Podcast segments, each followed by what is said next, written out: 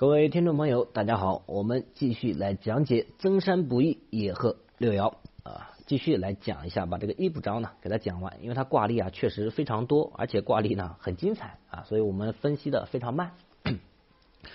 他说啊，这个一天呢啊，到了一座府中，那众位客人告诉我说，老先生昨天在后园摔倒了，那扶起来之后呢，口出狂言，到今天依然是不省人事。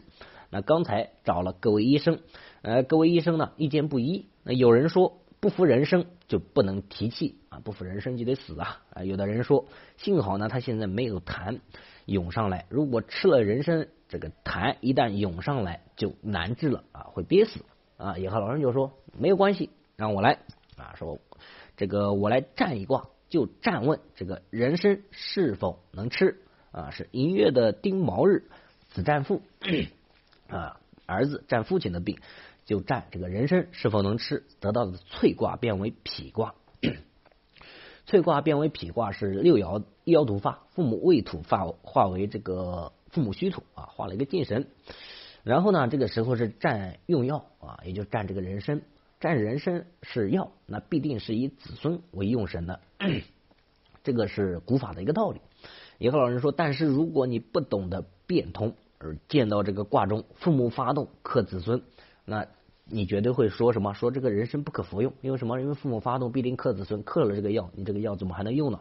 你和老人说我不这样断，因为是什么？因为是子占父病，子占父病，父母他是用神，那未土父母化为了虚土父母，那虚土父母是什么？是寻空的一个爻，所以这个是进病的一个化空啊，进病逢。寻空代表什么？不治而愈嘛。所以以后老人就说：人参不要用，药也不要服啊，他必定还会痊愈。什么时候痊愈呢？明日辰日啊，冲空则愈。那果然呢，这个人是在鸡鸣时苏醒，第二天也没有用药就痊愈了啊，非常的神奇啊。其实也不神奇，就是我们的一个禁病逢空逢冲，那不药而愈。然后这是第一个卦例，很简单，没有什么要分析的点。第二个卦例说，有一天在席间，忽然呢，这个东家的一个老公口歪眼斜啊，痰涎长流。啊当时野鹤老人就在座，儿子就问了，说家中有牛黄，但是不知道能不能服用啊，不敢给他吃。野鹤老人就说，那你就占一卦吧，是亥月的辛酉日啊，也是子占父病。问吃这个牛黄丸是不是不是可以得到怪卦一个进卦？是领子孙一爻呢，是官鬼一木。呃，这个父母是不上卦福神。也和老人说，嗯，非常的开心的是哪一点呢？是子孙持世，那所以子孙持世代表是解忧之神嘛？啊，是代表这件事情不要忧虑，可以吃牛黄丸吗？可以吃，不要忧虑，是这么一个解答。也和老人就说，服这丸药，保证可以立即痊愈。果然服后即醒。那有人就问了，说同样。是儿子占父亲的一个用药，你上一卦去看父母爻，下一卦去看子孙爻，那你这样的话，以后我们看卦怎么看呢？那没法看了呀！你又因为父母跟子孙，他本身又是父母克子孙，那你一会儿看父母，一会儿看子孙，那怎么断卦呢？没有一定的法式了，那你不是荒诞吗？也和老人就说，前一卦父母爻发动，那爻不妄发不乱动，神机。呃，神机啊，它必定在这个动摇之处，所以我就根据这一爻独发的父母爻来进行决断了。那后一卦呢？而且第一卦它非常的显然是一个进病的一个用神寻呃化入寻空的一个情况。第二卦呢是子占父，也是子占父，子孙持世，而且这个子孙游金又是辛酉日，子孙持日持世又离了这个日辰，啊，子孙是解忧之神、喜悦之神为夫神。那父亲的病啊，那因为儿子占父亲的病，那这时候非常的忧虑，所以父亲的这个病呃马上痊愈，他才会喜悦。呃，所以也和老人说，卦没有不灵的，在于人的通变啊。他这句话呢说的非常的有道理，非常的中肯。啊，他说卦无不灵，在人通变啊。这句话呢是我们六爻的一个精髓，也可以说是所有术数的一个精髓之处。卦无不灵，在人通变。那么从他这句话也能看出来，野鹤老人他是呃对于卦的一个理解啊是非常深的啊，不像你我平他这边这个抬个杠，那边抬个杠，呃，无非是为了嗯，想要贬低一些人，然后来抬高《曾山》这本书的一个价值，其实没有必要，因为《曾山》这本书它本身就是有价值的，它自然能流传存在，必然是有道理的，更没有必要去贬低别人来抬高自己，那这个时候反而显得自己非常的狭小了。所以李我平他绝对是没有得到呃野鹤老人的一个真传，甚至于说他可能只是得到了野鹤老人的一个手抄本，啊，自称是野鹤老人的一个弟子嘛。我们继续来看卦例，是申月的癸卯日啊，来占这个杨梅疮是否能够治好？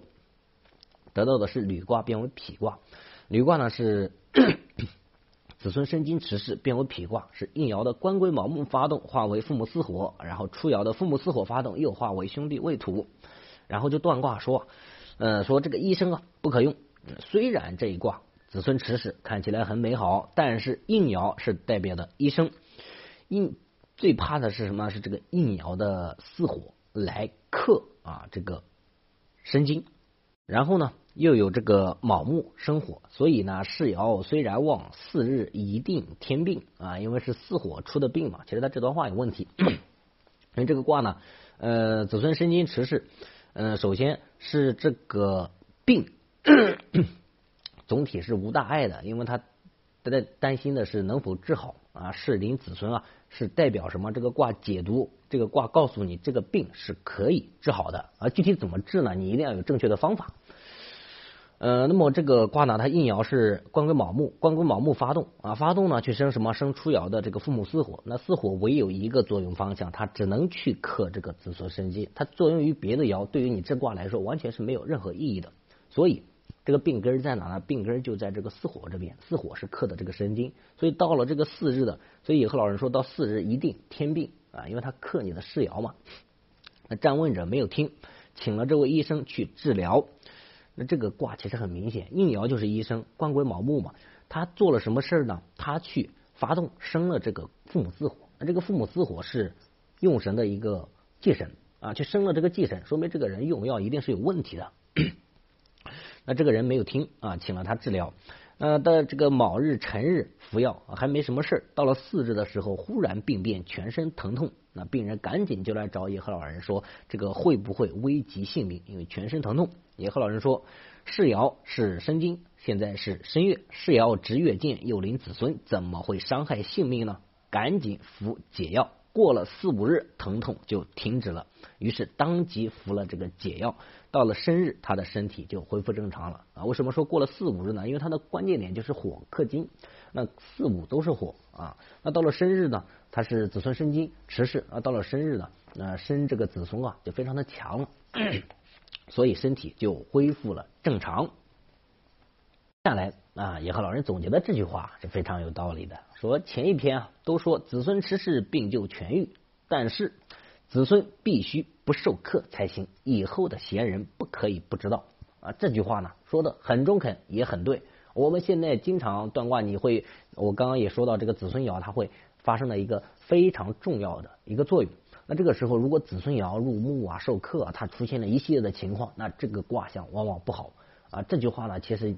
呃，也不知道是不是李我平没有看到，所以他前面李我平呃非常片面的去说到啊，但凡子孙失势、子孙发动啊，这个药这个这个病啊必然痊愈等等这些情况，呃，不知道是没有听进去还是怎么回事。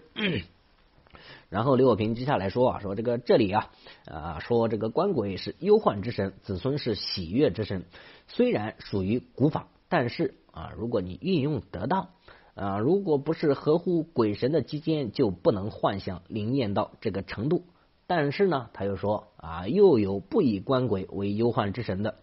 那最后这个到底是否以官鬼为忧患之神呢？那全在这个来人的念头所指。